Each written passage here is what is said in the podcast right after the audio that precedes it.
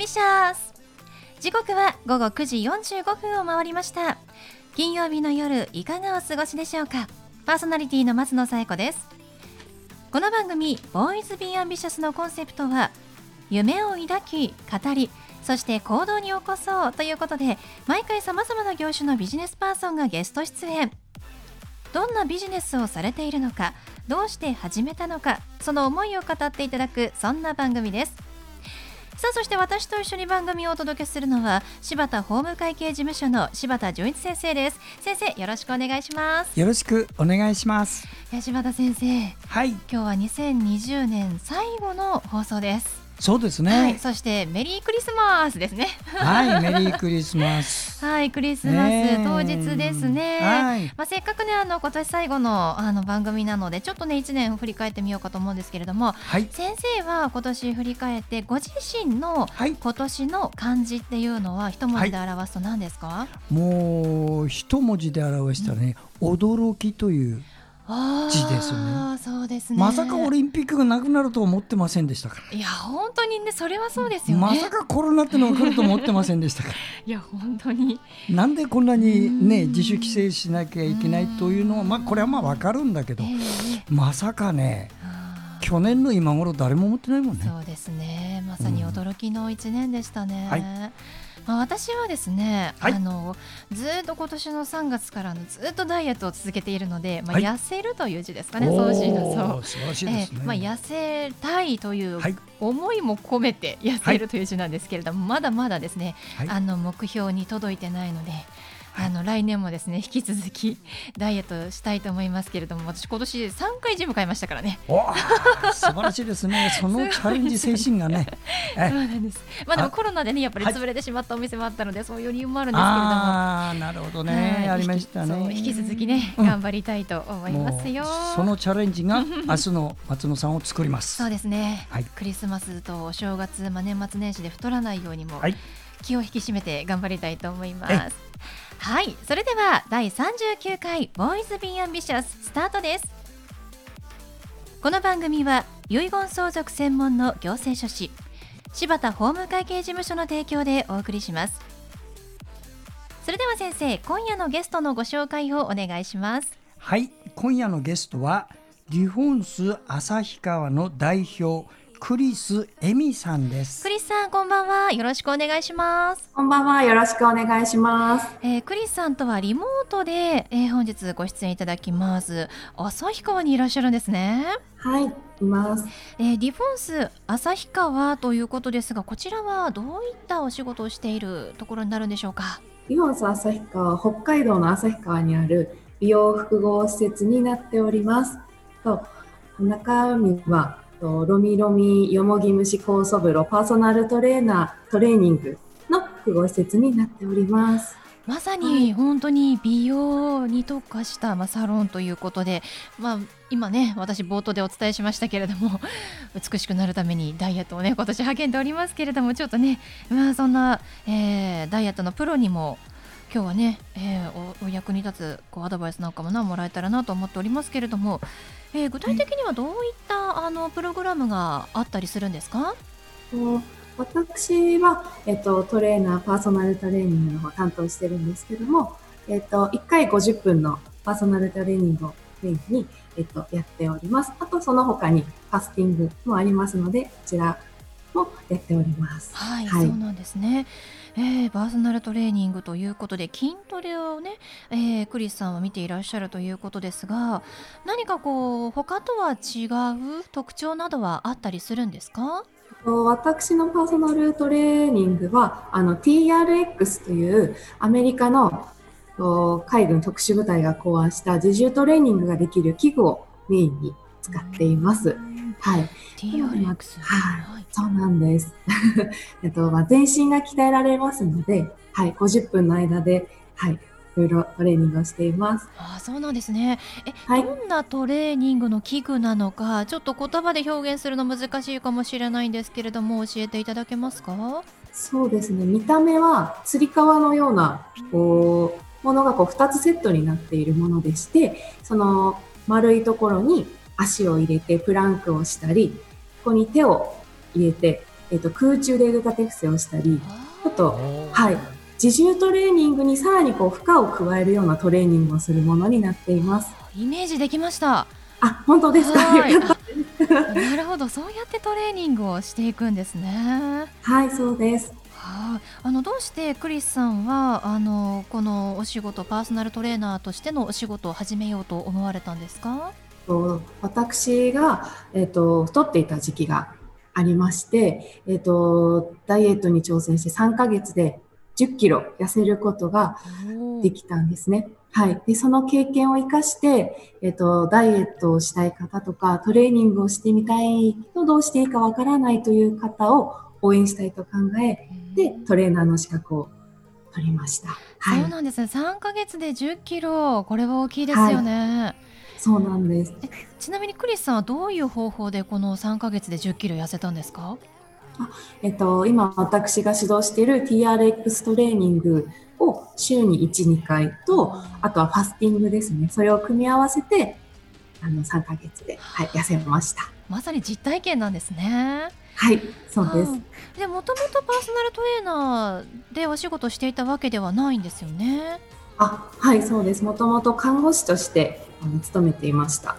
なぜこう看護師、まあ、ある意味こう安定しているお仕事だと思うんですけれども看護師を辞めてまでパーソナルトレーナーをやろうと思われたんでしょうか？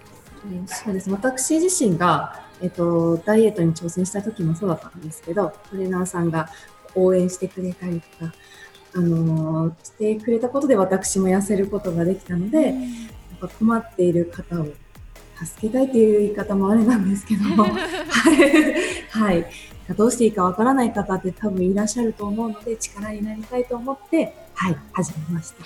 そうなんですね。いやでも本当にそうなんですよ。女性って痩せたいという気持ちはきっと大きいと思うんですけれどもどはい。うやって痩せたらいいかわからない、何から行動したらいいかわからないって本当に多いですよね。はい、そうですね。なんかはい筋トレも、とりあえず腹筋なのかなと思ってもやっぱり続かなかったりですとか、一人でジム行ってもなかなかできないですしね。はい、そうですね。だから私もいつもはいパーソナルトレーナーに頼っちゃいます。あ、そうなんですうねん。そうですね。じゃないともうできないです。そうなんですもうそうね。いう方にね、ぜひクリスさんのとこ行っていただきたいんですが、まあ旭川ということで、あとコロナのね、えーまあコロナ禍ということで、今はオンラインでも始めていらっしゃるんですってね。はい、そうです。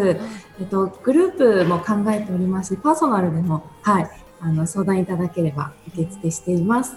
はい。なかなか画面越しでトレーニングをするって難しいんですけれども、あ参加しているそ方、まあお客さんの反応というのはいかがですか？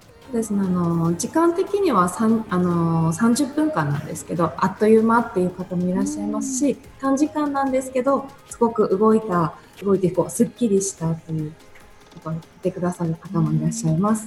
そうなんですね。まあ、柴田先生はね、あのもともと細いですからダイエットする必要ないですけれども、ちょっとファスティングとかされてるみたいですね。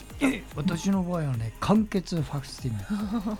今日完璧にファスあの断食したら明日は元旦ああ、そういうのも次の日は完璧に大事なんですね。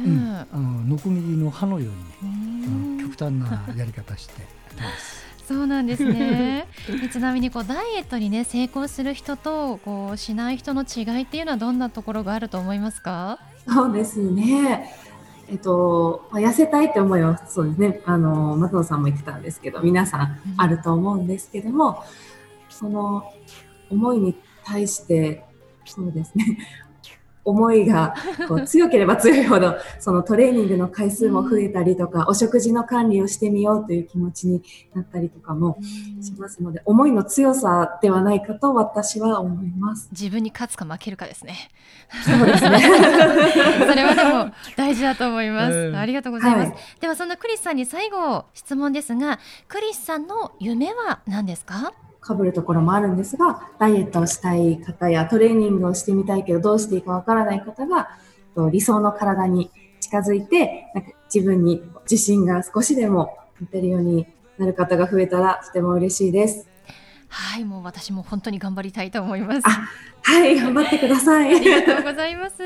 はい、ということで本日のゲストはリボンス旭川代表のクリスエミさんでした。クリスさんどうもありがとうございました。ありがとうございました。ありがとうございました。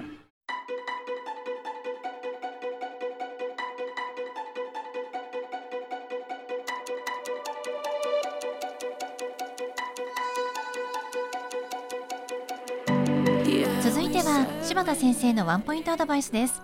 では先生今日はどんなお話をしてくださるんでしょうか？はい、えー、こんばんは。遺言相続専門の行政書士柴田純一です。もうこのお手伝いをしまして、えー、31年になりますが今夜のテーマもですねあのまず遺言を書くときにいろんなことを注意しないといけないものがあるんですけど大きく見てねこの細いことよりも日本の国の遺言制度がどうなってるかというところをちょっとご紹介しますね。なかなかこういう本に書いてないからねこういうところで掴んだ方がいいですよ。まず日本の国はね遺言があって遺言状が残ってるとその方が亡くなった場合はその遺言の通りやります。具体的に言います。3人の子供います。遺言状に1人の子供例えば長女に全財産やろうって書いてあった遺言状出たらどうなると思いますか皆さん。1回は行くんですよ。長女に全部。そうすると皆さん不思議じゃないですか。法定相続分っていうのはあるよ。遺留分っていうのはあるよ。我々の権利はどうなってんだってことになるでしょ？したがってそういう場合には一旦長女に全部言ったらその長女に向かってあなたが取りすぎだから私にちょうだいこういうのを遺留分減債請求っていうんです。この訴訟をやっていくってことになるんです。たとえ訴訟があっても遺言状があれば国は一旦長女に全部やります。それくらい遺言が強いってことを覚えておいてください。これがねまず大前提のこれがねよくわからない人がいるんですね。だから遺言状を書くってことは非常に重いっていうことでありますのでそれじゃあ次に言います。日本には法定相続分と遺留分があります。国によってはね遺留分ないところもあるんですよ。これ遺留分って何かというと遺言状で全部って書いたんだけど私の取り分をください。なぜならば遺言っていうのは契約じゃないからね。一定の身分関係のある方々に親が死んだことでまたは兄弟が死んだことで一瞬で財産が動く法律上の行為なんですね。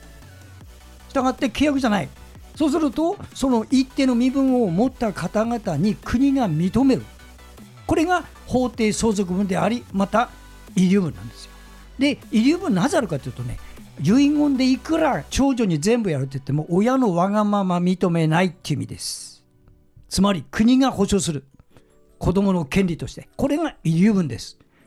そういうのがありますのでぜひですねあの詳しいこと私専門家ですからあお電話でお気軽に聞いてください。はい。柴田先生の相談は電話東京0367801408 6780-1408までお願いします。以上柴田先生のワンポイントアドバイスでした。先生ありがとうございました。ありがとうございました